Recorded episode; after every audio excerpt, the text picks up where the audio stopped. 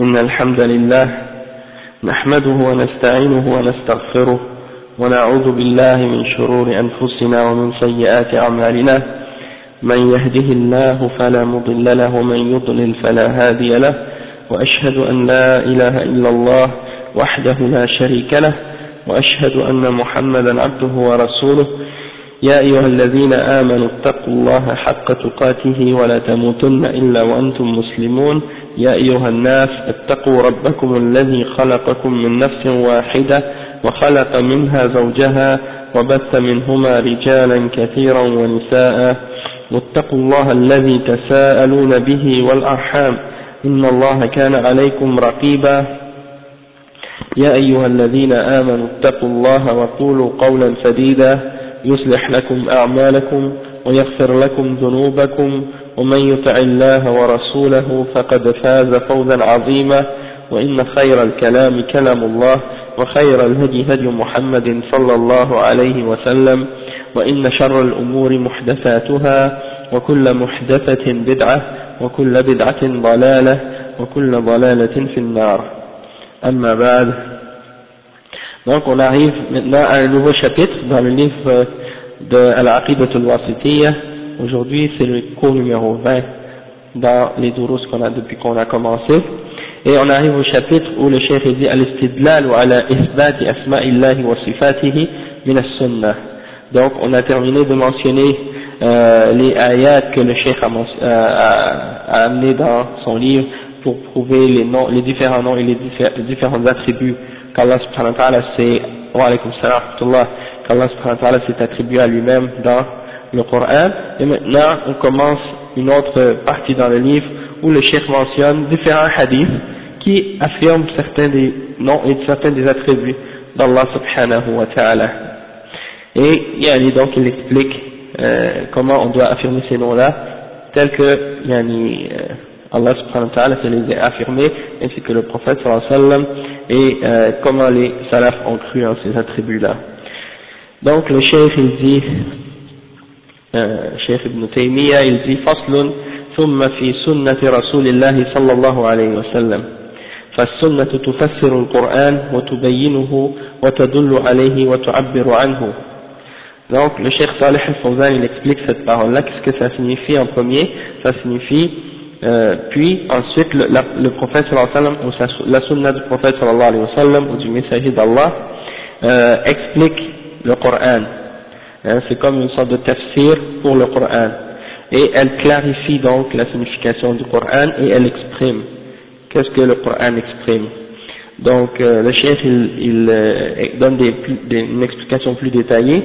Il dit وقوله ثم في سنة رسول الله صلى الله عليه وسلم هذا عطف على قوله فيما سبق وقد دخل في هذه الجملة ما وصف الله به نفسه في سورة الإخلاص أي ودخل فيها ما وصف الرسول صلى الله عليه وسلم ربه فيما وردت به السنة الصحيحة لأن السنة هي الأصل الثاني الذي يجب الرجوع إليه بعد كتاب الله عز وجل.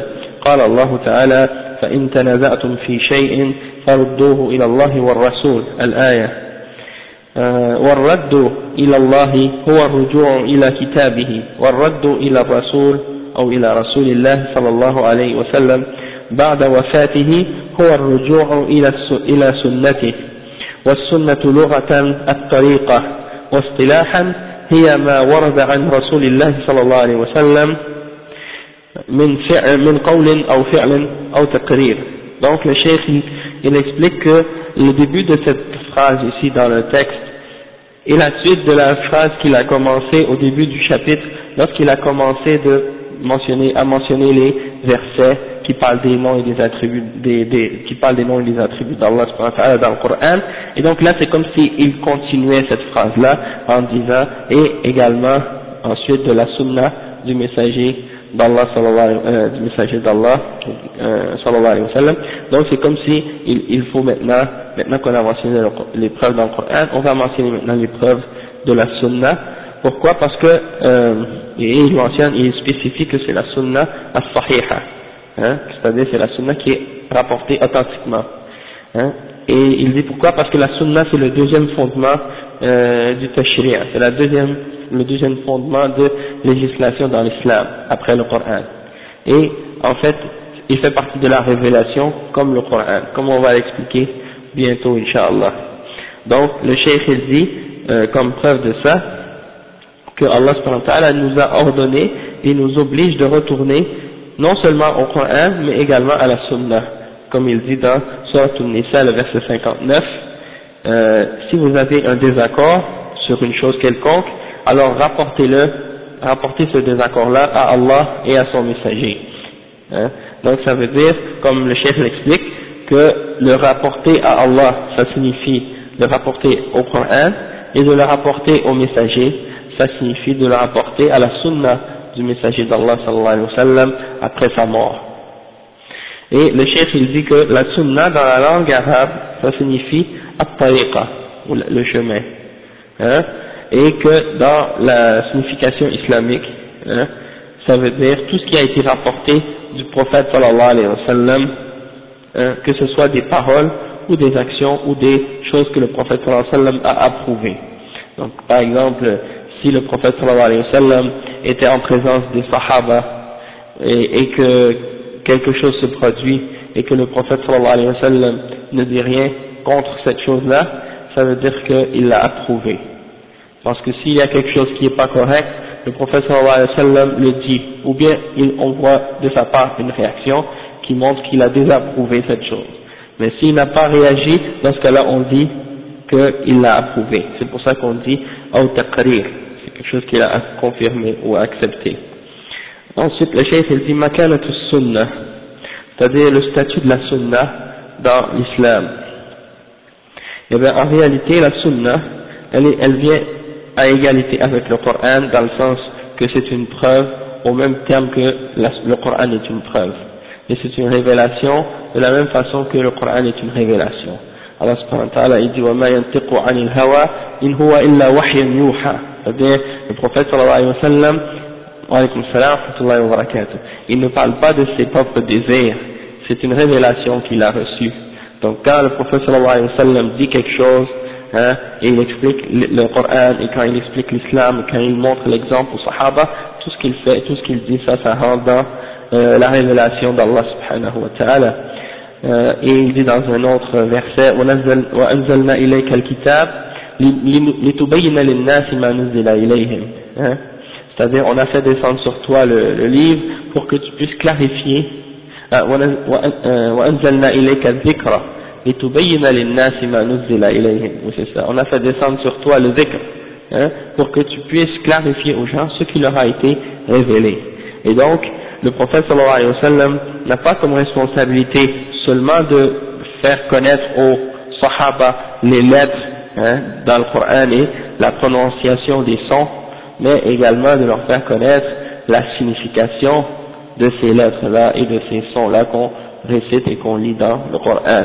D'accord? Et donc, c'est l'explication et l'interprétation de ces lettres et de ces mots qu'on trouve dans le Coran. D'accord? Et donc ça, c'est expliqué et clarifié par sa sunna. Et il y a beaucoup de hadiths comme ça aussi, euh, qui, qui mentionnent que la sunna, elle est révélée comme le Coran. Par exemple, il y a des hadiths qui mentionnent et qui disent par exemple, ala inni utitu le Coran wa misluhu ma'a. C'est-à-dire, on m'a donné le Coran et quelque chose de pareil avec. Hein. Il y a beaucoup d'autres euh, preuves de ça aussi, comme par exemple, on trouve des versets dans le Coran euh, où Allah subhanahu wa il mentionne euh, al-kitab wal-hikmah. Hein, il mentionne le livre et al-hikmah et les mufassirin, parmi les sahaba et les autres qui sont venus après, ils ont mentionné que Al-Kitab c'est Al-Qur'an et Al-Hikmah c'est la Sunnah.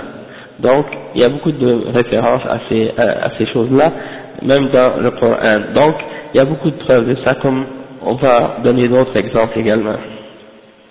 Donc, qu'est-ce que je fais là? C'est comme un petit résumé en fait. D'accord?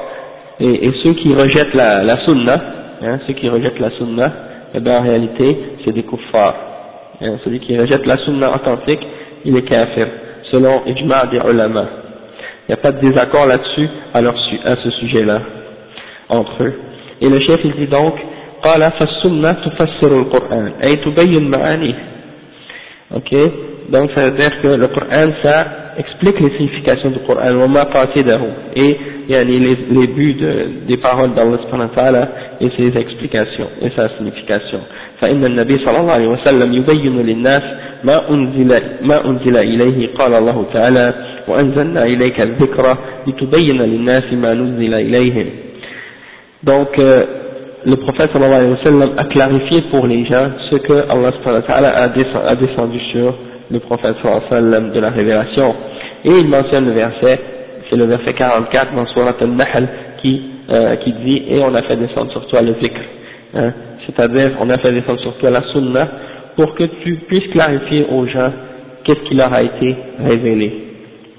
Ok? Et le Coran il y en a des gens qui pensent que quand Allah subhanahu wa ta'ala il dit inna nahnu nazzalna dhikra wa inna lahu la ils pensent que ça, ça ils pensent que ça ça concerne uniquement le Coran, c'est-à-dire ils pensent que le verset qui dit nous avons fait descendre sur toi euh, le Coran et ou le dhikr et c'est et c'est nous qui allons le, préserver, ils croient que ça s'applique seulement au Coran. Et c'est faux parce qu'en réalité ça s'applique à toute la révélation hein, et à la religion en entier. Et donc également la sunna. Donc Allah subhanahu wa ta'ala non seulement euh, préservé le Coran, mais il a également préservé la sunna authentique du prophète sallallahu alayhi wa sallam. D'accord? C'est pour ça que les ulama de, de, du hadith ont toujours travaillé pour purifier la sunna de tout ce qui avait été euh, ajouté ou changé. Hein, c'est pour ça qu'on a les hadiths et qu'on connaît les degrés des hadiths avec l'isnad, hein, que ce soit le hadith sahih ou le hadith daif ou le hadith mawdu' ou le hadith al-Hassan, les ulama ont établi une science très très précise pour justement catégoriser et détailler euh, le degré de chaque hadith. Hein Et l'isnad est apparu à une époque très très tôt dans l'histoire de l'islam, justement pour protéger l'authenticité de tout ce qui allait être transmis du prophète sallallahu alayhi wa sallam par la suite. Ok Et donc c'est pour ça que l'imam Abdullah ibn al-Mubarak il dit إن الإسلام من الإسناد من الدين ولولا الإسناد لقال من شاء ما شاء l'isnad ça fait partie de la religion et si ce, si ce n'était si ce n'était pas de l'isnad n'importe qui allait dire ce qu'il veut. Mais qu'est-ce qui est arrivé? C'est quand il, a, quand il est arrivé une fitna entre autant à l'époque des sahaba et eh ben là tout de suite quand les gens commençaient à mentionner une parole du professeur sallam les gens disaient c'est-à-dire mentionnez c'est qui vos, vos hommes, de qui vous avez trouvé ou de qui vous avez rapporté ces euh, textes-là, d'accord? Pour empêcher que n'importe qui commence à dire n'importe quoi au sujet du prophète sallallahu alayhi wa sallam. Et le prophète sallallahu alayhi wa sallam a dit من من من كذب علي متعمدا فليتبوأ مقعده من النار celui qui invente à mon sujet un mensonge alors qu'il prépare son, son, son, siège ou euh, sa place dans l'enfer. D'accord Donc ça veut dire que, bien entendu, c'est une menace sévère pour quiconque euh, veut inventer un mensonge au, sujet du prophète sallam. Et donc ça, ça nous fait comprendre en même temps que il faut faire attention lorsqu'on mentionne des hadiths, toujours essayer de vérifier l'authenticité pour pas dire à propos du prophète sallam autre que la vérité. Et à, part Al-Bukhari et Muslim, bien entendu, il y a les autres livres de hadith. Al-Bukhari et Muslim, quand ils ont écrit leur, leur livre, ils ont mis comme condition pour leur livre que tous les hadiths qui sont dedans soient authentiques, selon les conditions qu'on va mentionner tout à l'heure. Toutefois, dans les autres livres de hadith, les ulama qui les ont rassemblés, qui les ont écrits, ils n'ont pas établi comme ces mêmes conditions-là dans leurs livres. Et eux, ils rapportaient parfois même ce qui était Hassan et parfois même ce qui était Da'if également. Et le but d'avoir rapporté ça parfois, c'est parce que eux, ils écrivaient ces livres-là pour les ulama. Hein. Donc ils savaient, parce qu'ils le rapportent avec l'isnad. Et donc les ulama, quand ils retournent à ces livres et qu'ils connaissent le ilm hadith et ilm rijal, la science des, des noms des, des narrateurs de hadith, ils sont capables de voir l'authenticité du hadith en étudiant les chaînes de narrateurs. Toutefois, qu'est-ce qui arrive, c'est que lorsque les gens qui n'ont pas connu cette science, qui n'ont pas étudié cette science-là, commencent à retourner dans les livres et se réfèrent à ces livres-là, il commence à prendre n'importe quel hadith qui se trouve dans ces livres-là, que ce soit Sunan al-Tirmidhi, Sunan Abu Daoud, Al-Nassai, Ibn Majah ou d'autres, eh ben ils connaissent pas la distinction entre le hadith sahih et le hadith daif, et donc ils prennent tout. Ok, et c'est ça l'erreur. C'est pour ça que, alhamdulillah, à chaque époque, il y a eu des ulama qui ont, euh, disons, euh, travaillé pour servir la, la, la sunna et la purifier et la clarifier et distinguer entre ce qui est sahih et ce qui est daif. Et à notre époque, on a eu la chance, alhamdulillah, je veux dire, on a eu la, disons, la grâce plutôt, d'avoir euh, un des grands ulama qui a travaillé fort pour justement euh, aider cette euh, cause-là, Cheikh Mohamed Nasruddin al-Albani, et il a profité de beaucoup de qu'est-ce que les ulama ont écrit dans les siècles passés au sujet de la sunna, et c'est pour ça qu'on trouve que lorsqu'il écrit sur les sujets de, de hadith, par exemple, s'il parle au sujet d'un hadith, soit pour expliquer le hadith est daif ou sahih ou autre, et il prend pas le, il fait pas le, il prend pas les choses de sa tête toute seule directement. Il, il mentionne toujours les références.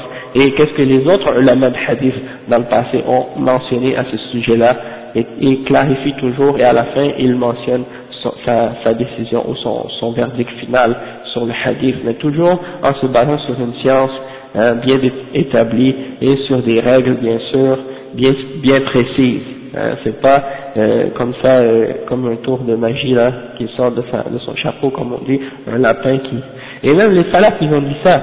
Les, les, les salafs ont dit, les gens qui ne connaissent pas le hadith, quand ils regardent les ulama de hadith, comment ils travaillent, ils, ils voient comme si c'est euh, y a de la magie qu'est-ce qu'ils font, dans le sens qu'ils comprennent pas toute la, la, la, méthode qui est utilisée pour arriver à connaître l'authenticité des hadiths. Mais par contre, toutefois, celui qui étudie cette science et qui arrive à la maîtriser, ben, toutefois pour lui ça, devient clair et il, sait comment distinguer et il sait comment euh, analyser la, question plus en détail. D'accord? Donc ça c'est au sujet de euh, la position de la sunna. Donc euh, il y a beaucoup d'autres choses, mais on veut, on veut pas, pas besoin de s'attarder encore plus là-dessus. On va aller au fur et à mesure, puis le but c'est juste de comprendre qu'il faut accepter tout ce qui est rapporté de façon authentique du prophète sallallahu alayhi wa sallam. Et ça, ça m'amène également à, à, noter que il y a euh, des groupes qui ont dévié à ce sujet-là, sujet de la sunna, comme par exemple Al-Qur'aniyoun. Al-Qur'aniyoun, c'est un groupe de personnes qui disent que nous, on prend seulement du Coran et on prend pas de la Sunna. D'accord? Et donc ça c'est, bien entendu, c'est des kuffars, il n'y a pas de doute sur la mécréance de ces gens-là, excepté que, yani, ils pensent qu'ils peuvent adorer Allah subhanahu et suivre l'islam seulement en se basant sur, euh, sur qu'est-ce qu'il y a dans le Coran, et ça c'est impossible. Pourquoi? Parce que dans le Coran, il y a seulement les règles hein, de base, comment appliquer la salat, c'est pas détaillé, comment appliquer le hajj, c'est pas détaillé, comment faire la zakat, c'est pas détaillé, c'est seulement les grandes lignes qui sont présentes dans le Coran. Si tu veux savoir les détails, comment faire ces choses-là, il faut absolument retourner à la sunna pour voir l'exemple du prophète Mohammed sallallahu alayhi wa sallam. Et euh, donc ça c'est un exemple. Et ensuite de ça, il y a une autre catégorie de personnes qui n'ont pas rejeté la sunna en entier, ou d'un seul coup, ou directement comme ça, mais qui l'ont qui ont, ils sont arrivés à la rejeter indirectement ou bien partiellement. Et parmi eux, on trouve les gens de Bédard, comme par exemple les Mu'tazila, hein, et euh, certains d'autres groupes qui ont découlé de cette, branche des Jahmiya, comme les Asha'ira et les Maturidiyya, hein, et eux, ils ont divisé la Sunna en différentes catégories. Par exemple, euh, les Mu'tazila, ils ont fait une différence entre le hadith ahad et mutawatir ok? C'est-à-dire le hadith qui est rapporté par une grande, un grand nombre de narrateurs et le hadith ahad qui est rapporté par un ou deux narrateurs. Hein? Alors ils ont dit nous on accepte seulement le hadith qui est rapporté par un grand, très très grand nombre de narrateurs parce que sur ces hadiths-là on ne peut pas avoir un doute. Tandis que s'il y a un, un hadith rapporté par un ou deux, on n'accepte pas mais ils ont spécifié que uniquement dans les questions de. Parce que dans les questions de ahkam, les règles, comment prier, comment jeûner, comment faire le hajj et tout, ça ils acceptent le hadith ahad là-dessus, à ce sujet-là. Mais dans l'aqidah, non. tu vois? Parce qu'ils ont dit, bon, il faut que ce soit vraiment certain les questions d'Aqidah. Et donc, il ne faut pas prendre un hadith, un hadith, tout ça. D'accord? Donc, bien entendu, il n'y a pas de preuve pour ces divisions-là, ni dans le Coran, ni dans la Sunna. Et les ulama ont réfuté ça de plusieurs façons. Hein, et parmi les exemples qu'ils ont donnés, c'est l'exemple que j'ai mentionné plusieurs fois, hein, que le prophète a envoyé à différentes, personnes, parfois même un seul sahabi pour leur enseigner l'islam, et des fois deux, hein, comme par exemple Mu'adh ibn Jabal, quand il les a, il, a, envoyés au Yémen, il il les a envoyés pour leur expliquer les bases de l'aqidah et les bases de l'islam.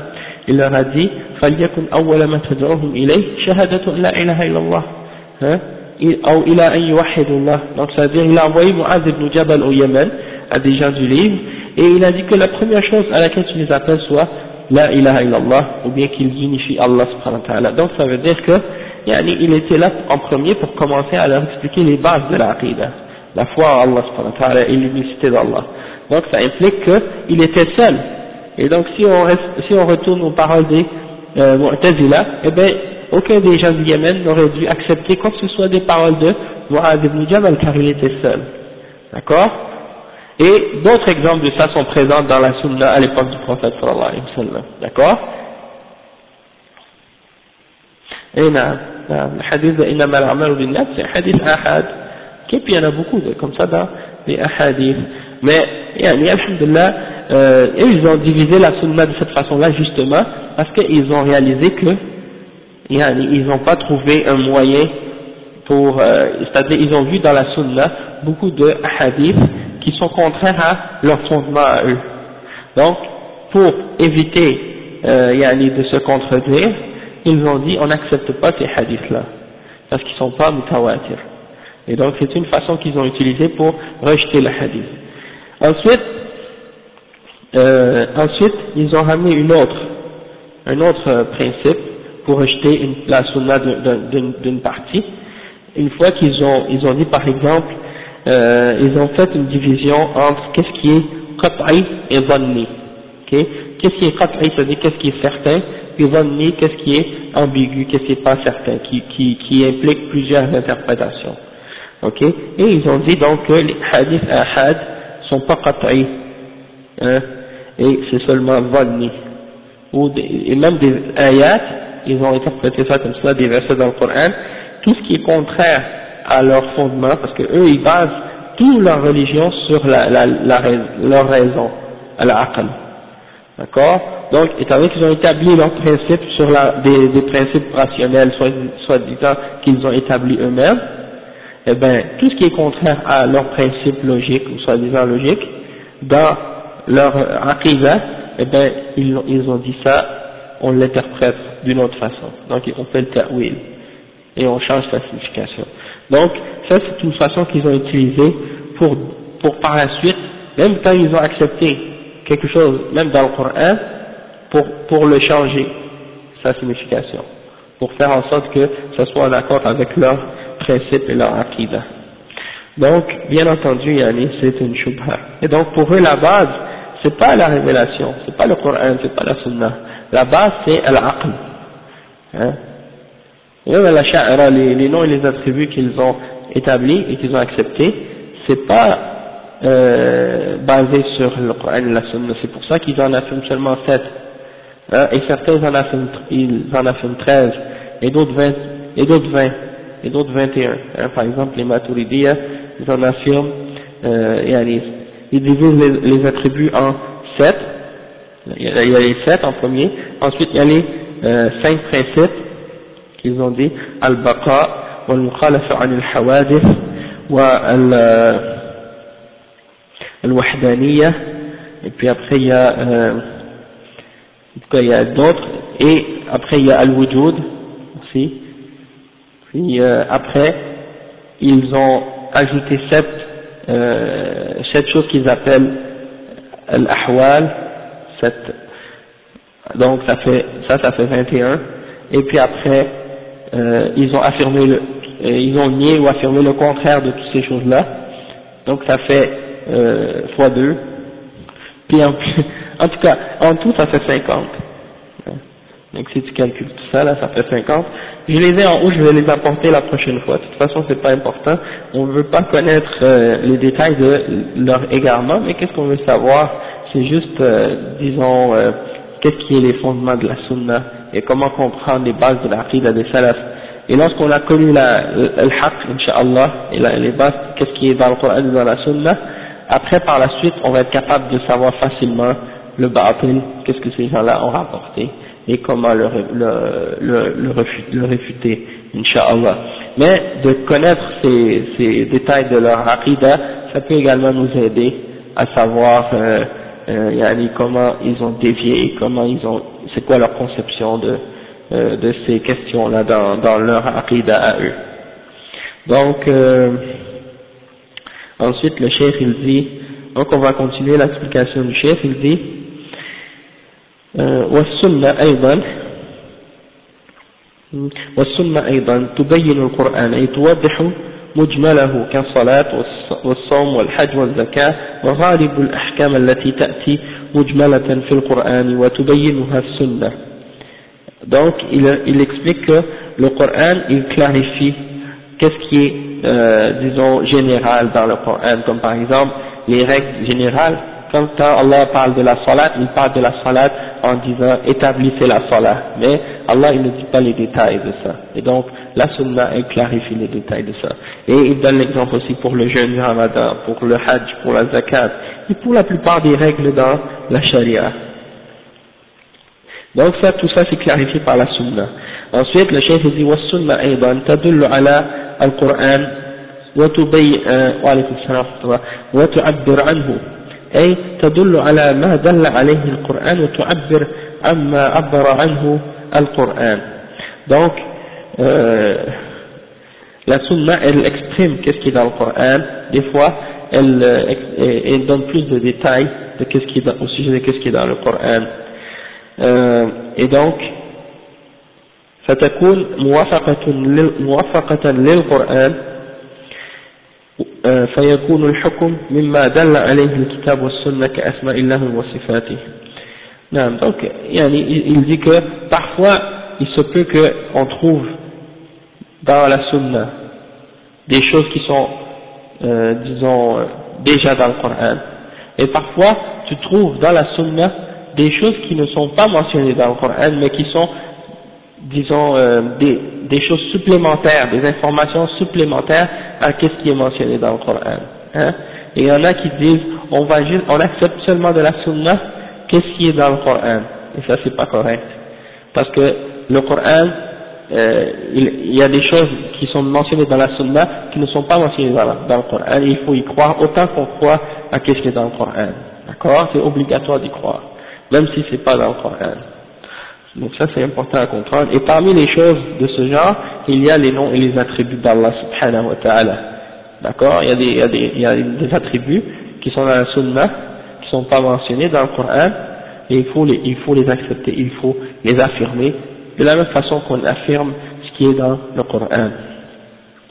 Ensuite, le chef il dit, وما وصف الرسول صلى الله عليه وسلم به ربه عز وجل من الأحاديث الصحاح التي تلقاها أهل المعرفة بالقبول وجب الإيمان بها كذلك donc c'est ça le chef il dit que ce que le prophète sallam a euh, décrit hein, les termes par lesquels il a décrit son Seigneur parmi les hadiths qui sont authentiques et que les gens de la connaissance du hadith ont accepté hein, il est obligatoire de croire en ces hadiths là et de croire en ces attributs là le chef explique cette parole là en disant قوله وما وصف إلى آخره مبتدأ خبره قوله وجب الإيمان بها كذلك أي كما يجب الإيمان بما وصف الله به نفسه في القرآن.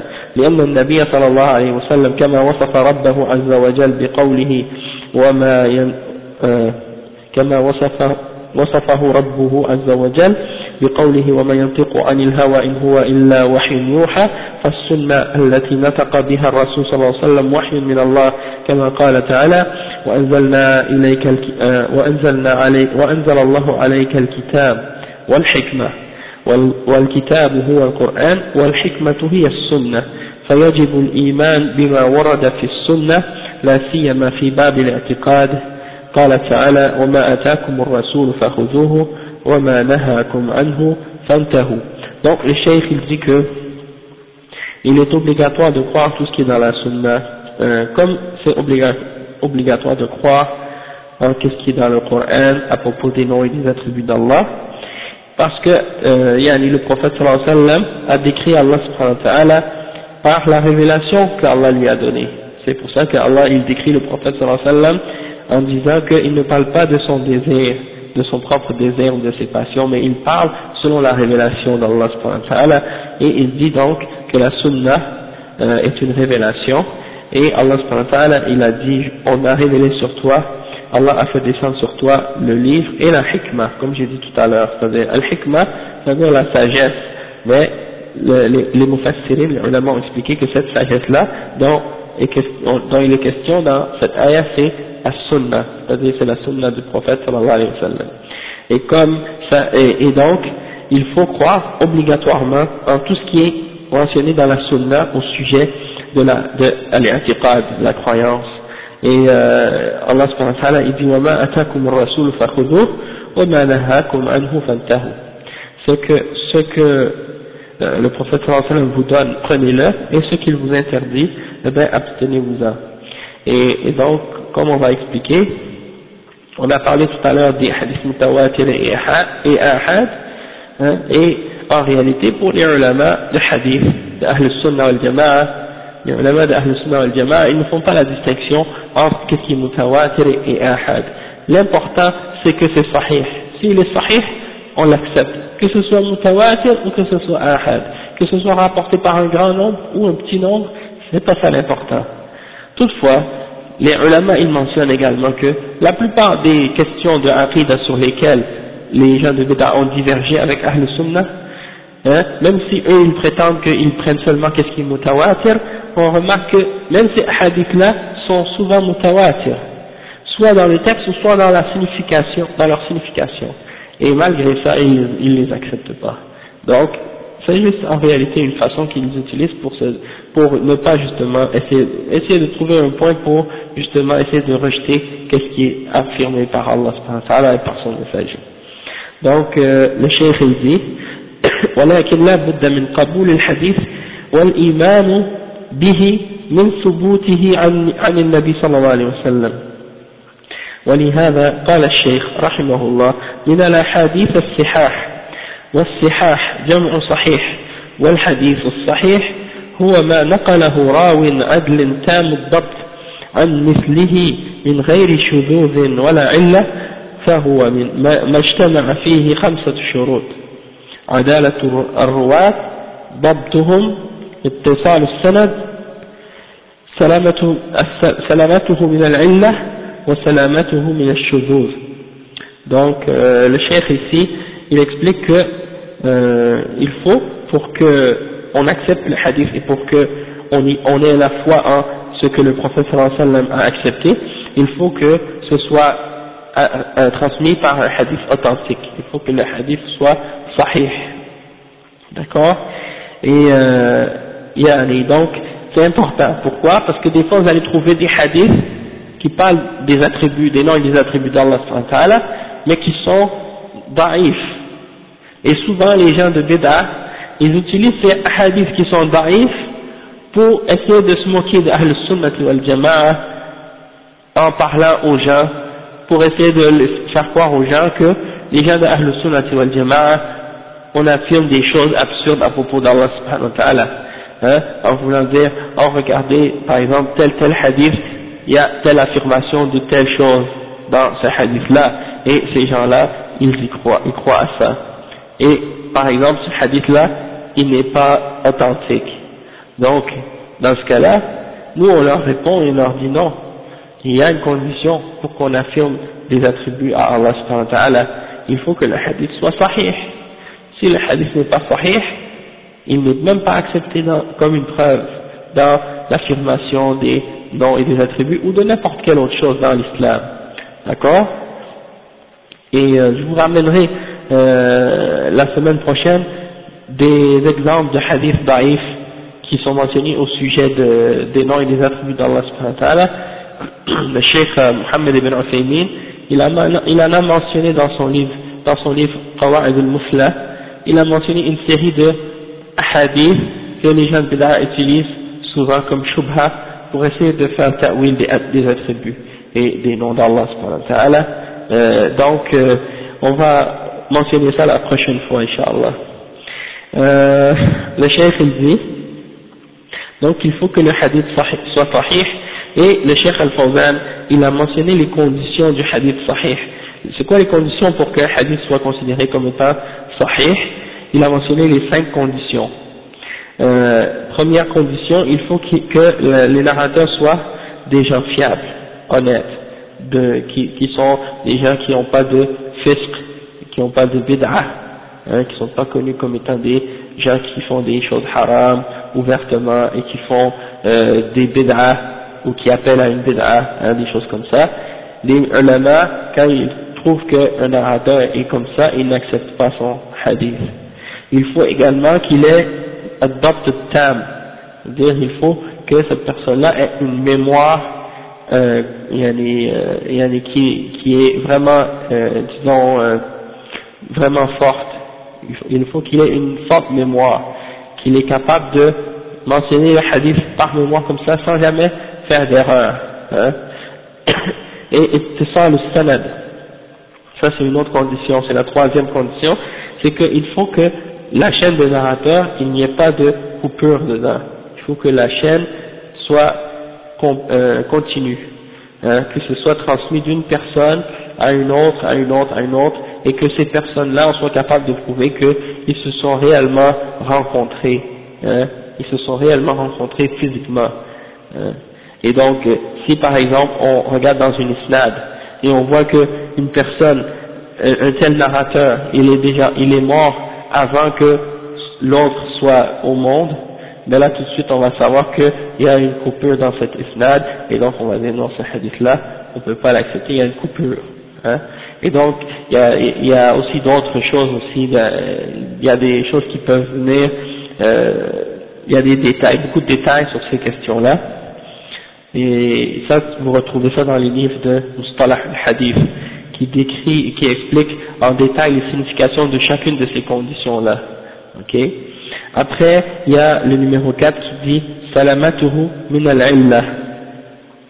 Yani, Salamatuhu min al-illa, c'est-à-dire que al-illa, parfois il y a une chaîne de narrateurs, quand tu la regardes, elle est, elle est correcte. Tu vois pas de coupure, tu vois rien. Sauf que il y a un défaut dans cette isnad, mais seulement les, les gens qui sont vraiment euh, euh, pardon ouais, spécialisés et vraiment calés dans la science de hadith sont capables de, de, de remarquer qu'il y a des erreurs dans cette isnad, il y a des problèmes dans l'isnad.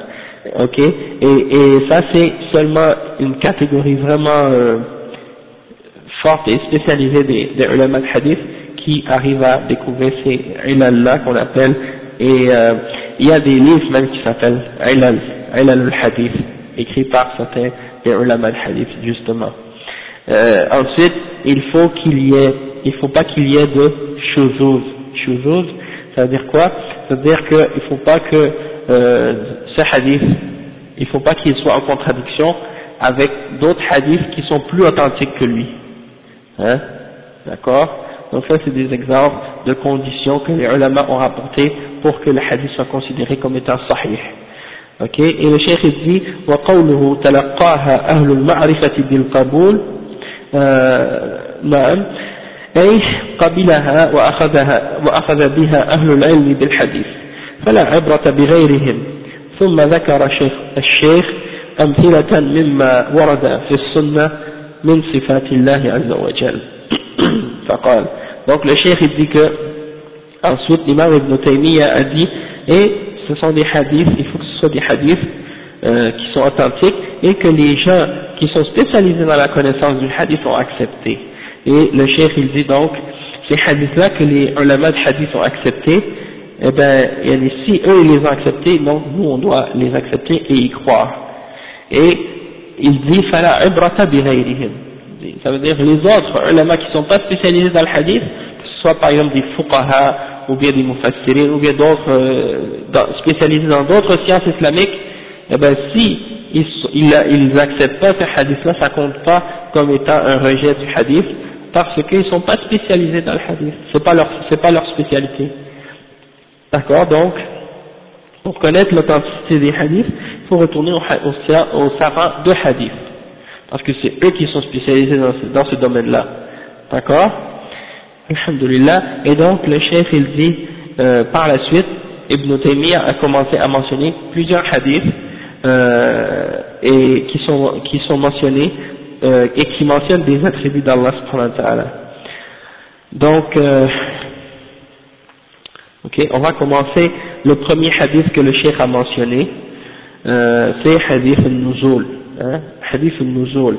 Donc, il dit, euh, الحديث الأول ثبوت النزول الإلهي إلى سماء الدنيا على ما يليق بجلال الله donc il faut affirmer que Allah subhanahu wa ta'ala il descend au dernier des cieux hein, au plus près des cieux au, ciel de la, au ciel de la dunya hein, d'une façon qui lui convient hein, à Allah subhanahu wa ta'ala il dit فمن ذلك مثل قوله صلى الله عليه وسلم ينزل ربنا إلى سماء الدنيا كل ليلة حين يبقى ثلث الليل الأخير أو ثلث الليل الآخر فيقول من يدعوني فأستجيب له من يسألني فأعطيه من يستغفرني فأغفر له, فأغفر له متفق عليه donc ça c'est un hadith qui est authentique parmi les plus hauts degrés d'authenticité de hadith il est rapporté par Al-Bukhari et Muslim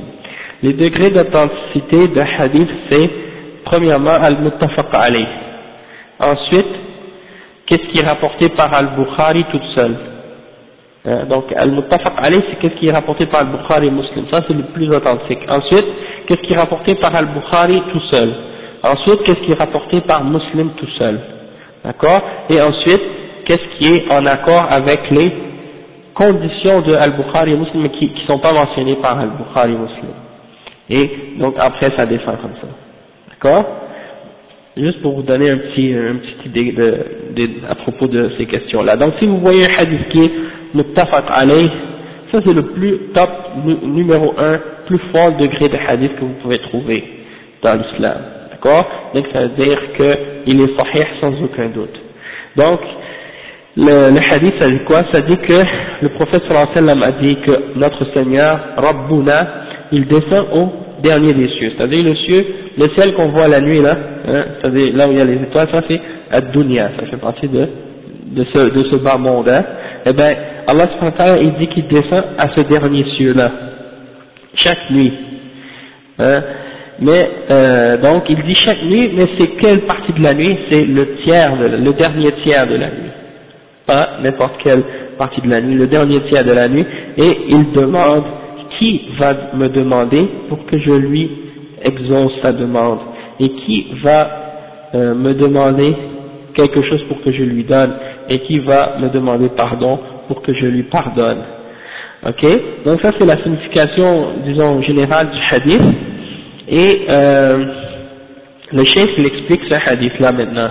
Il dit قوله ينزل ربنا أي نزولا يليق بجلاله نؤمن به ولا نشبهه بنزول المخلوق لأنه سبحانه ليس كمثله شيء il dit que notre Seigneur il descend d'accord et donc il dit euh, le chef il, il descend d'une manière qui convient à sa majesté ok et on croit en ça on croit à sa descente et euh, on ne fait pas aucune ressemblance entre la descente la descente d'Allah au dernier des cieux et la descente d'une créature. Il n'y a pas de ressemblance entre les deux. Euh, et, et, donc, euh, il n'y a rien qui lui ressemble, comme Allah dit, kamithlihi shay.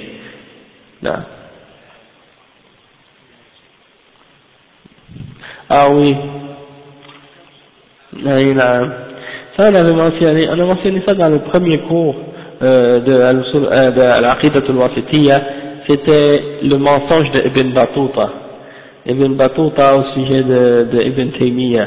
il dit que lorsqu'il est arrivé à, Damas, il a vu un homme qui s'appelait Ibn Taymiyyah et qu'il était sur le même bar et qu'il a entendu dire Allah descend hein, au dernier des cieux comme moi je descends de ce même bar et là il a fait les pas, il a descendu du même bar quelque chose comme ça et donc euh, euh, on avait expliqué dans le premier dans le premier cours de la série que euh, c'était un mensonge et la preuve que c'est un mensonge c'est qu'à l'époque où Ibn Battuta était en Syrie Ibn Taymiyyah était déjà rentré en prison hein.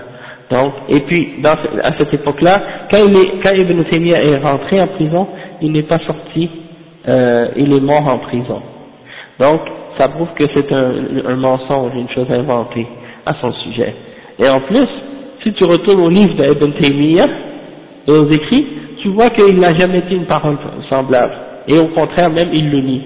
Donc si, si c'était vrai, Annie, on retourne à ses livres et on voit que c'est un mensonge encore. Donc non seulement c'est un mensonge du fait que il n'était pas présent à cette époque-là, et, et, de plus, Ibn Taymiyyah n'était pas un khatib dans, dans, les mosquées. Il faisait pas de khutbah, c'était pas un, khatib. Il donnait des douros, hein, il enseignait, il écrivait, mais il n'était pas connu comme étant khatib. D'accord? Donc euh, tout ça, ça prouve que Ibn Battuta a raconté, a raconté n'importe quoi. Et on a et on a même mentionné d'autres exemples des, de l'histoire qui sont mentionnées dans son livre de Ibn Battuta qui sont qui montrent en réalité que ce gars-là c'est un menteur. Et Ibn Khaldoun, il a mentionné des choses à ce sujet de Ibn Battuta et il a mentionné qu'il a raconté des choses vraiment absurdes dans son livre. Donc euh, il y a plein de témoignages de ces mensonges dans de la, de la part de beaucoup de ulama. Pardon? Eh non, il n'est pas adl, il n'est pas fiable dans ses, dans ses paroles. Donc euh, ça, ça répond à cette euh, histoire. Et donc ce hadith, il faut l'accepter, et puis il n'y a aucun problème, il n'y a aucune, euh, il y a aucune chose qui mérite ou qui ferait en sorte qu'on ne devrait pas l'accepter. Donc le cheikh dit أي السماء الدنيا من إضافة الموصوف إلى صفته حين يبقى ثلث الليل الآخر برفع الآخر أو الآخر صفة لثلث وفي هذا تعيين لوقت النزول الإلهي وقوله فأستجيب له بالنصب على جواب الاستفهام وكذا قوله فأعطيه فأغفر له وقوله فأستجيب له أي أجيب دعوته donc le chef il dit que donc il explique que le dernier cieux c'est le cieux de notre monde c'est-à-dire de la dunya parce qu'on sait qu'il y a sept cieux un par-dessus l'autre et celui qu'on voit c'est notre ciel c'est le ciel de la dunya euh, après il dit euh, que le dernier tiers de la nuit, bon, c'est juste pour dire que c'est à cette période-là que Allah descend, à ce moment-là que Allah descend. Et ça, euh, ça fait partie donc des attributs des actions d'Allah subhanahu parce qu'il y a les attributs qui font partie, qui sont euh, des attributs d'Allah, de son être, et il y a des attributs qui font partie des actions d'Allah subhanahu wa ta'ala, et ça, ça fait partie des attributs de ses actions. Il, il le fait quand il veut, Hein, il le fait quand il veut, et quand il ne veut pas, il ne le fait pas. D'accord Donc, euh, et le chef il dit donc que euh, il dit والشاهد من الحديث أن فيه ثبوت النزول الإلهي وهو من صفات الأفعال وفي الحديث أيضا إثبات العلو لله تعالى فإن النزول يكون من العلو وفيه الرد على من أول الحديث بأن معناه نزول رحمته أو أمره لأن الأصل الحقيقة وعدم الحذف ولأنه قال من يدعوني فأستجيب له فهل يعقل أن تقول رحمته أو أمره هذا المقال؟ Donc le chef il dit que qu'est-ce qu'on veut tirer de preuve dans ce hadith là On veut tirer la preuve qu'on peut affirmer que Allah subhanahu wa ta'ala il descend. Et que ça fait partie des attributs de ses actions comme on a dit et que euh, en même temps il y a dans ça l'affirmation de al-ulu que Allah est au-dessus de sa création et qu'il est élevé et qu'il est haut au-dessus de sa création. Pourquoi? Parce que quelqu'un euh, ne descend pas excepté d'un endroit élevé. Donc il y a une réfutation dans ça pour, il y a une, réfutation dans ça pour euh, quelqu'un qui essaie de déformer le sens de ce mot-là et pour interpréter ça comme étant la descente de la miséricorde ou la descente du commandement d'Allah subhanahu wa ta'ala. Parce que les gens de parmi les euh, Jahmiya, les Mu'tazila, la Sha'ira, les Maturidiyya, hein, qui ont, qui ont euh, essayé de nier ces attributs-là, eh bien, ils ont essayé de dire que c'est pas Allah subhanahu qui descend, mais que c'est sa miséricorde, son commandement. Et le chef il dit qu'à la base, toute parole doit être prise à son sens réel, excepté euh, si il y a une, une preuve pour le faire sortir de son sens réel vers un sens autre. Ok? Parce que la parole est toujours prise en général dans son sens euh, réel, tel quel. D'accord? Donc, Alhamdulillah, et le chef il dit, لأنه قال من يدعوني ça c'est la preuve qu'on le prend dans son sens réel parce que Allah subhanahu wa ta'ala dit qui va m'invoquer qui va m'implorer pour que je lui exauce son, son vœu ou son, sa demande hein et donc si c'est un ange il peut pas l'ange peut pas dire ça il y en a qui ont interprété ça comme étant l'ange qui descend et ça c'est pas possible pourquoi parce que l'ange peut pas dire man yastaghfiruni fa'aghfiru lahu wa man yaghfiru dhunuba illallah. Qui pardonne les péchés excepté Allah Un ange ne peut pas pardonner les péchés. Donc l'ange ne peut pas descendre puis dire, je vais, euh, qui va me demander pardon pour que je lui pardonne Et non plus euh, sa miséricorde, ni non plus son commandement. Ça, ça se dit pas. D'accord? Donc ça c'est la, ça, c'est la réponse aux gens de Bid'a qui nient les attributs d'Allah Le hadith il est clair à ce sens-là. Après il dit وفي الحديث إثبات الكلام لله تعالى حيث جاء فيه فيقول إلى آخره وفيه إثبات الإعطاء والإجابة والمغفرة لله سبحانه وتعالى وهي صفات أفعال Donc le cheikh il dit et également on, affirme, on peut affirmer la parole d'Allah subhanahu wa ta'ala à partir de ce hadith là. Pourquoi Parce que le, le, le hadith dit fayaqul donc ça veut dire Allah subhanahu va dire euh, ça veut dire qu'il va parler. Et donc euh, ou bien il parle à chaque et il dit ça réellement. Donc ça veut dire que on peut affirmer la parole à partir de ce hadith et on peut également affirmer le fait que Allah subhanahu il donne et il répond et qu'il pardonne hein, et ça ça fait partie des attributs des actions d'Allah subhanahu également et le cheikh dit que c'est mutafaqun alayh, c'est-à-dire rapporté par Al-Bukhari et Muslim, comme il a expliqué ici. Non. Ensuite, le cheikh il passe à un deuxième hadith. Il dit إثبات أن الله يفرح ويضحك d'affirmer que Allah subhanahu wa ta'ala se réjouit et qu'il rit également. قوله صلى الله عليه وسلم لله أشد فرحا بتوبة عبده من أحدكم براحلته الحديث متفق عليه ça c'est un hadith qui est muttafaq alayhi encore une fois rapporté par Al-Bukhari et Muslim donc c'est le plus authentique le niveau le plus authentique de hadith ça dit ça dit que le prophète sallallahu a dit que Allah subhanahu wa ta'ala est plus se réjouit de la repentance de son serviteur plus qu'un serviteur ou d'un d'entre vous qui, par exemple, aurait perdu sa monture lorsqu'il est dans le désert. Hein? Il a donné, le, le cheikh n'a pas mentionné la suite du hadith, toutefois la suite du hadith dit qu'un homme euh, qui serait dans le désert par exemple, euh, avec sa monture et sur son chameau par exemple, il avait tout, sa nourriture, son eau, tout ce qu'il avait besoin et il s'est assis sous un arbre pour euh, se reposer et il s'est endormi. Quand il s'est réveillé, euh, non, en tout cas, quand il s'est réveillé, il n'a pas trouvé sa monture ou il a perdu sa monture. Et donc, il, il a été euh, il sûr qu'il va mourir, là ça y est, c'est fini.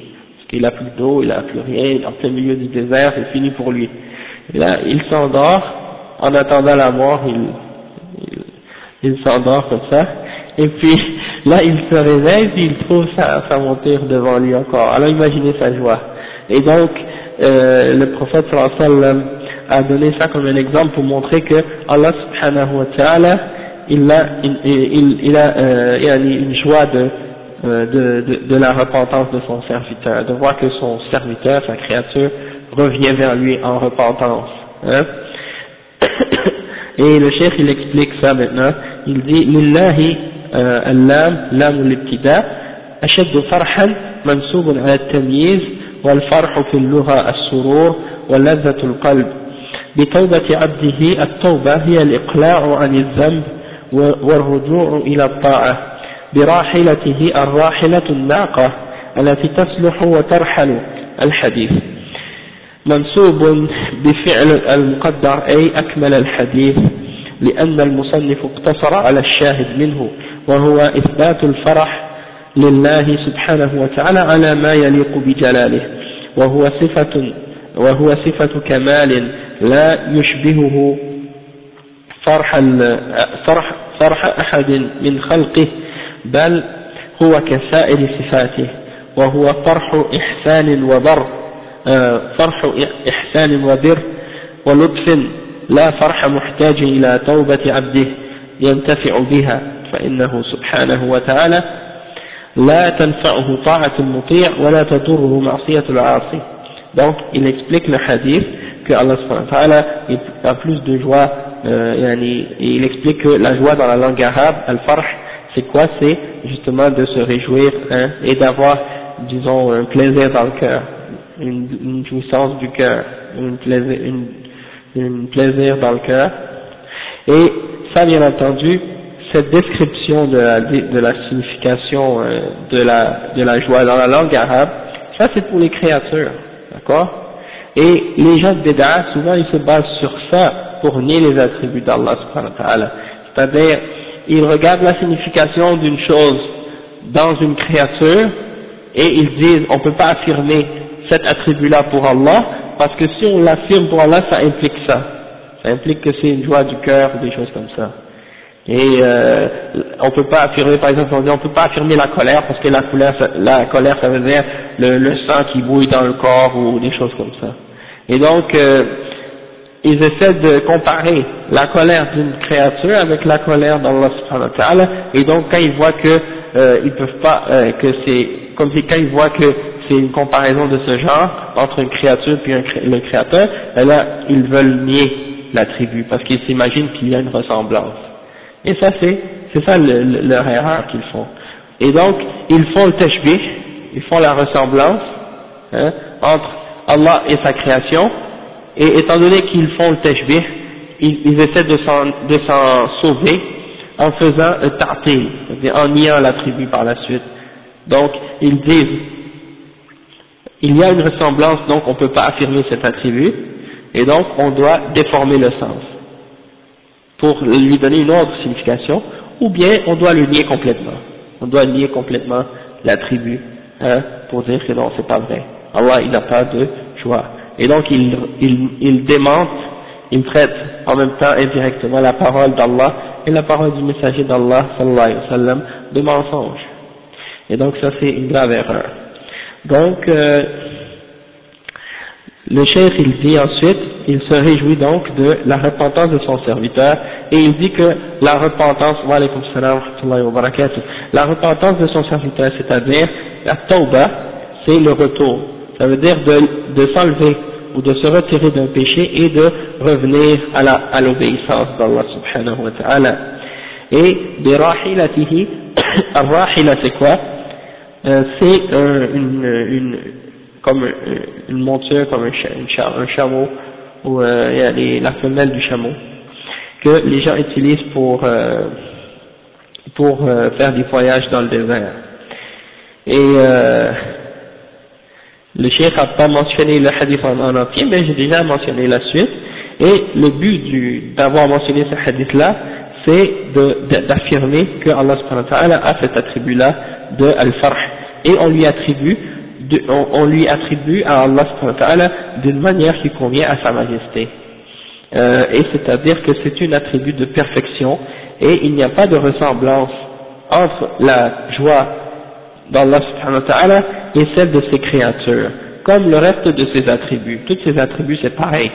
Il n'y a pas de ressemblance en aucune de ses attributs et les attributs de la créature. Il n'y a aucune ressemblance. Euh, après il dit «» وَهُوَ فَرْحُ إِحْسَانٍ C'est-à-dire, c'est pas, c'est pas une joie de, de, de quelqu'un qui a une nécessité de quelque chose ou un besoin de quelque chose, euh, comme par exemple qui, que Allah a besoin de, sa, de la repentance de ses créatures. Hein? Comme par exemple la, personne qui s'est réjouie d'avoir retrouvé sa monture, lui il s'est réjoui parce qu'il a besoin de sa monture. Hein? Mais Allah subhanahu wa ta'ala, quand il se réjouit, il se réjouit parce qu'en fait il a une miséricorde, il a de la douceur et il veut du bien pour sa créature. Et non pas parce qu'il a besoin de son serviteur et qu'il a besoin qu'il soit repente ou qu'il a besoin de son adoration. Allah subhanahu wa ta'ala, euh, il ne reçoit aucun bien, aucun profit, lui, aucun euh, intérêt direct de, de dire que on l'adore ou qu'on le désobéit. C'est-à-dire si on l'adore, ça, ça ne l'augmente en rien, et si on, le désobéit, ça ne l'augmente en rien. Tout ce qu'on fait d'adoration et de bien et tout ça, et la repentance qu'on fait, c'est pour nous-mêmes. C'est pour nous-mêmes et non pas pour Allah, comme on a expliqué ça plusieurs fois. Donc, il n'y a pas de ressemblance entre la joie d'Allah et la joie que, euh, qui se retrouve chez les créatures. Ensuite, il explique le deuxième hadith mentionné, euh, le, plutôt ben, le deuxième hadith qui est mentionné pour euh, l'attribut du rire d'Allah subhanahu wa ta'ala. Il dit que le prophète sallallahu alayhi wa sallam a dit, sallallahu alayhi wa sallam, يضحك يضحك الله إلى رجلين يقتل أحدهما الآخر كلاهما يدخل الجنة muttafaqun alayh. Ça c'est un hadith qui dit que Allah subhanahu wa ta'ala, il, il va rire de deux hommes. Il rit de deux hommes. Allah subhanahu wa ta'ala rit de deux hommes. Un a tué l'autre. Et les deux rentrent au paradis. Hein? Ça c'est, ça c'est incroyable. MashaAllah, hein? Et Allah subhanahu wa ta'ala rit de deux hommes. Un a tué l'autre et les deux rentrent au paradis. Euh, on va comprendre pour c'est quoi, euh, pour quelle raison et qu'est-ce que c'est ce hadith. Le cheikh dit وقوله صلى الله عليه وسلم يضحك الله إلى رجلين. قد بين النبي صلى الله عليه وسلم في آخر الحديث سبب ذلك في قوله يقاتل هذا في سبيل الله عز وجل فيستشهد ثم يتوب الله على القاتل فيسلم فيقاتل, فيقاتل في سبيل الله عز وجل فيستشهد. Donc euh, le chef il dit que euh, dans le hadith, Allah subhanahu rit de deux hommes, euh, ça c'est expliqué dans la suite du hadith, euh, la raison de ça. C'est-à-dire que, c'est quoi ces deux hommes-là? C'est le premier, c'est un homme qui combat dans le chemin d'Allah, hein, et euh, il se fait tuer, donc il est, il est shahid, il meurt shahid. Donc c'est un kafir qui l'a tué, et il est donc martyr. Et Allah subhanahu wa ta'ala donc euh, euh, celui, le kafir qui l'a tué, Allah subhanahu wa ta'ala le guide et il fait qu'il entre dans l'islam. Et donc lui aussi devient musulman et il, il, il, va combattre aussi dans le chemin d'Allah puis il se fait tuer dans le chemin d'Allah et donc il est shahid lui aussi. Et donc les deux rentrent au paradis hein, un a tué l'autre. Donc ça c'est un, un, exemple qui, que, des choses qui euh, de deux hommes au sujet desquels Allah subhanahu wa ta'ala va rire. وهذا من من كمال إحسان الله وسعة رحمته.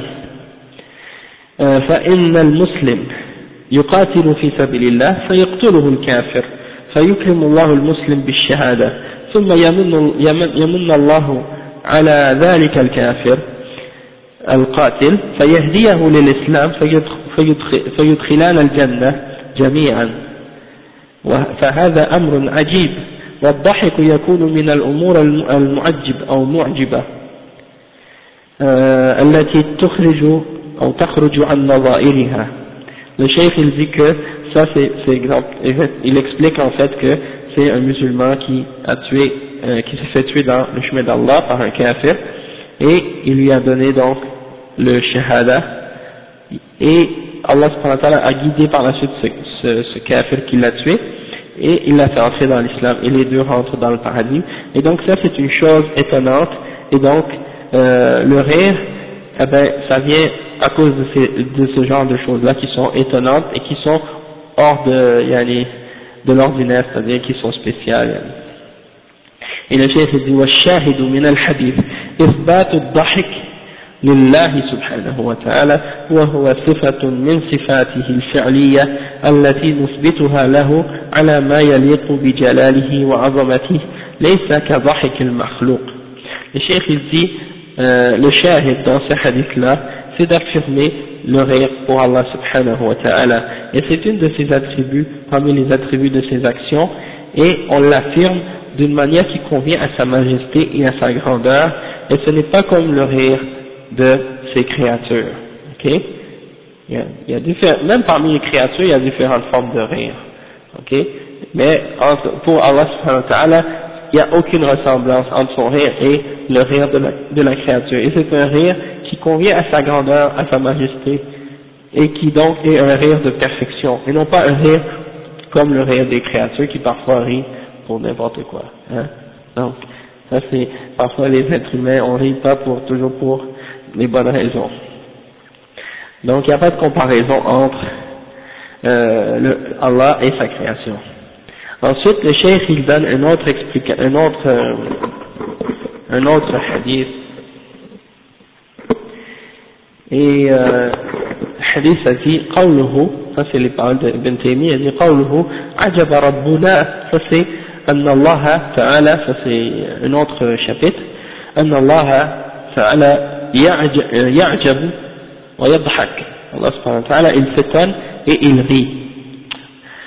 Donc il dit عجب ربنا le hadith عجب ربنا من قنوت عباده وقرب غير غيره وينظر إليكم أزلين قنطين فيظل يضحك يعلم أن فرجكم قريب حديث dit حديث حسن Toutefois, le hadith est da'if, jiddan.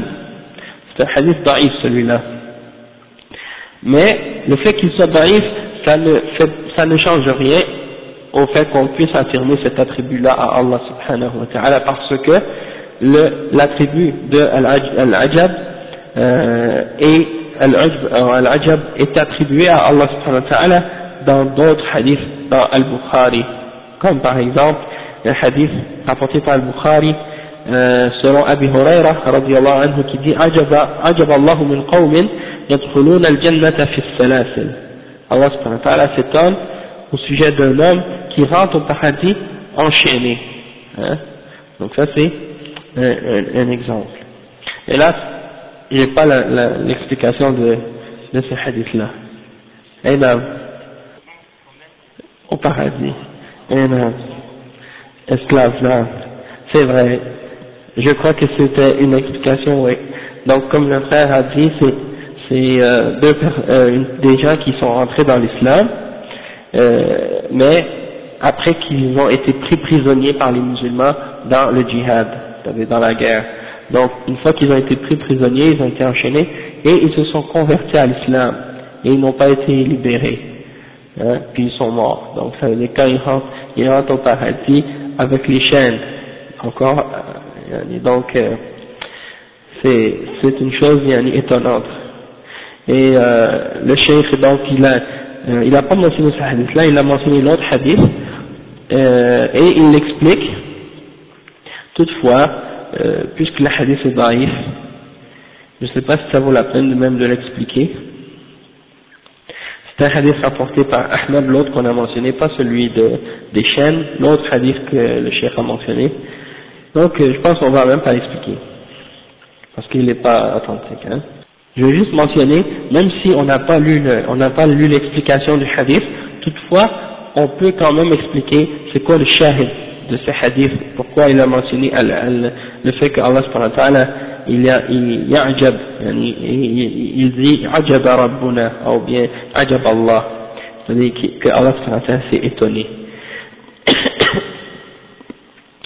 euh, il dit, ajab rabbuna, قال في, في المصباح التعجب يستعمل على وجهين أحدهما ما يحمده الفاعل ومعناه الاستحسان والإخبار عن, ما رض عن رضاه به والثاني ما يكرهه ومعناه الإنكار والذم له donc le chef il dit que dans Al-Misbah c'est un dictionnaire arabe il y a la mention que At-Ta'ajjub est utilisé pour deux choses ou de deux façons la première c'est pour glorifier quelque chose hein, et donc quand tu dis quelque chose est étonnant des fois ça veut dire que tu veux dire que quelque chose tu le trouves bon et tu es content de cette chose.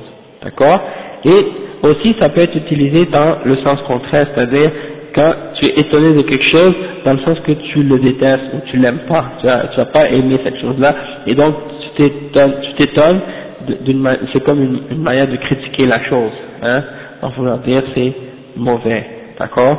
Donc ça peut être de ces deux euh, façons là ou de ces, dans ces deux signification là. Et euh, ensuite, il dit, euh, ففي الحديث إثبات صفة العجب et il dit que ce sont des attributs qui conviennent à, la grandeur d'Allah et à sa majesté. وليس كعجب المخلوقين ou كعجب المخلوقين ça c'est pas comme l'étonnement des créatures hein c'est pas comme l'étonnement des créatures. Donc ça c'est les points qu'on peut extraire de, de ce hadith-là. Et euh, il y a d'autres, euh, y a le hadith, il y a d'autres hadiths également qui sont authentiques dans Sahih al-Bukhari qui mentionnent également cet attribut-là et même dans d'autres que Sahih al-Bukhari. Donc c'est affirmé dans plein de hadiths aussi. Donc il faut affirmer cet attribut-là et y croire tel que Allah l'a mentionné. Et il n'y a pas de comparaison entre les attributs qu'Allah s'est donné à lui-même et celles de ses créatures. Donc on va commencer euh, la semaine prochaine avec les prochaines euh, choses qu'Allah a mentionnées. Et puis on va mentionner un point qui est très intéressant aussi et qui est très important en même temps, qui va nous aider à comprendre un peu plus certaines questions au sujet de Al-Asma Sifat et euh, d'être capable de euh, répondre en même temps à une shubha qui est utilisée par les, euh, par les gens de Bida qui nient les attributs d'Allah. Donc on va revenir à ça la semaine prochaine, Inch'Allah. Subhanak Allahumma bihamdik. أشهد أن لا إله إلا أنت أستغفرك وأتوب إليك. Euh, explique-moi qu'est-ce que tu veux dire là, parce que c'est pas clair. Mais, mais, tu vois ça, il faut, il faut éviter ça. Pourquoi Parce que ça veut dire que tu essaies d'imaginer comment Allah descend. Et, et donc, il, il faut pas. parce que, comme on dit, comme a dit l'imam Malik, l'istiwa, à propos de l'istiwa, on peut dire à propos de l'nuzul. Al-nuzul ma'loum. والكيف غير معقول هو مجهول ها والإيمان به واجب والسؤال عنه بدعة donc euh, c'est-à-dire la descente d'Allah elle est connue. Et le commun, on ne le sait pas. Et d'y croire, c'est obligatoire. Et de demander au sujet du commun, c'est bid'ah. Donc ça veut dire que ça veut dire qu'on doit affirmer cet attribut, mais pas essayer de l'imaginer dans notre tête. Et l'erreur des gens de bid'ah qui essaient de le nier, c'est qu'ils essaient de l'imaginer. Et, à cause du fait qu'ils essaient de l'imaginer, eh ben, ils sont tombés dans plein de questionnements et plein de bid'ah qui sont tous faux, ou plus faux les uns que les autres. Hein? Et ça c'est très grave. Mais il faut comprendre qu'il faut éviter de penser. Ouais. Parce que si tu, commences à imaginer ou à penser, ça vient du shaitan en même temps. Mais tu pourras jamais de toute façon imaginer Allah, même si tu essaies. Hmm. Non. Non, on fait Donc, euh, les gens essaient d'imaginer, bon, si la Terre est ronde, le Soleil se couche toujours quelque part, euh, donc euh, le Soleil se lève toujours quelque part, le tiers de la nuit est toujours quelque part sur la Terre où c'est le tiers de la nuit, donc, hein, donc, donc, c'est ça. Donc, eux, ils essaient de faire des shubuhat comme ça. Sauf que nous, on ne sait pas comment Allah, il descend. Et on n'a pas le droit d'imaginer ça non plus. Et il n'y a pas de ressemblance entre nous autres de Allah et nous autres de la créature. Donc, on n'essaie même pas de rentrer dans ça. On l'accepte et on y croit et on l'affirme tel quel.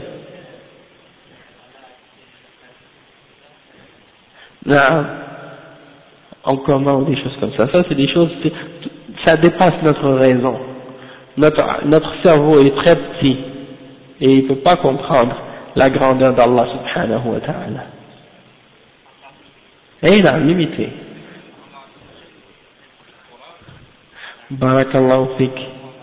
Ça c'est bien parce que Allah dit dans le Coran يسألونك عن الروح قل الروح من أمر ربي وما أوتيتم من العلم إلا قليلا donc l'âme qui nous fait vivre où est-ce qu'elle est dans notre corps comment elle fonctionne hein c'est quoi le lien entre l'âme et le corps c'est quoi le lien entre le corps et l'âme c'est quoi les, les, les, les, les touches les fonctions les trucs comment ça, comment ils interagissent l'un avec l'autre on ne sait même pas et aucun scientifique est capable de trouver le bouton là, où est-ce que, où est-ce que ça fonctionne, euh, comment ça fonctionne, et quand, euh, quand euh, un corps est mort, comment on le fait revenir dans le corps, hein, on peut pas.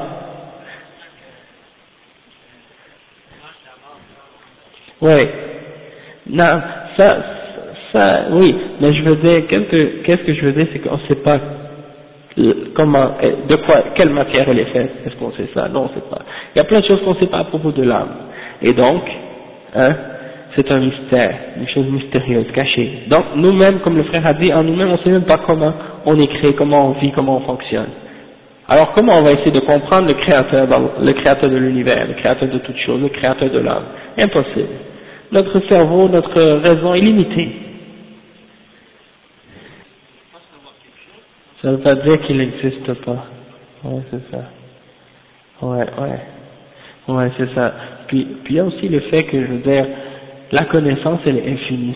Hein? La connaissance est infinie. Et on peut compter le nombre de choses qu'on connaît. Mais on ne peut pas compter le nombre de choses qu'on ne connaît pas. Parce que c'est justement assez infini. Donc notre connaissance, elle est tellement minime, c'est rien même si, même si toute la connaissance de tous les êtres humains, si on la met euh, ensemble, c'est comme un grain de sel dans l'océan par rapport à la connaissance d'Allah c'est rien. Hein. Donc, il euh, n'y a pas de comparaison. Hein. Ça. Et, et donc, c'est ça. Donc, l'être humain est, limité et faible et euh, ignorant par, par sa nature. Euh, Allah subhanahu il dit quoi dans le Coran? Um, euh, L'être humain, il est jahoul. Ça fait partie de son être, ça fait partie des attributs de son être qu'il est ignorant par nature. Hein? Volumen jahoula. Hein? Il est injuste et ignorant. Donc, euh, et, on on sort du ventre de notre mère, on ne sait rien. D'accord? Donc ça, c'est des exemples donc ça veut dire que, donc, alhamdulillah, essayer de dépasser la limite et parler à propos des choses qu'on peut même pas connaître, ça c'est de l'ignorance et de l'égarement. Et c'est ça l'égarement des philosophes et des gens de qui les ont suivis, qui vont essayer de parler à propos d'Allah en se basant sur leur tête, sur leur, sur leur, imagination et sur leur logique. Comment tu peux connaître le raib Comment tu peux parler du raib Comment tu peux nier le raib hein? Comme, comme l'exemple qu'on avait donné une fois à propos de Azab al-Qabr.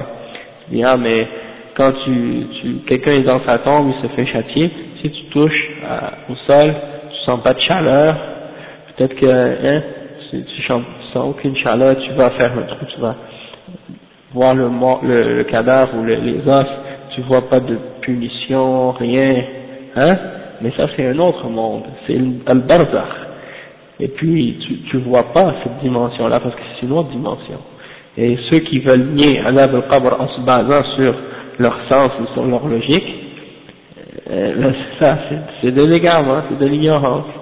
Donc c'est pour ça, Yann. On va s'arrêter donc ici, Inch'Allah, puis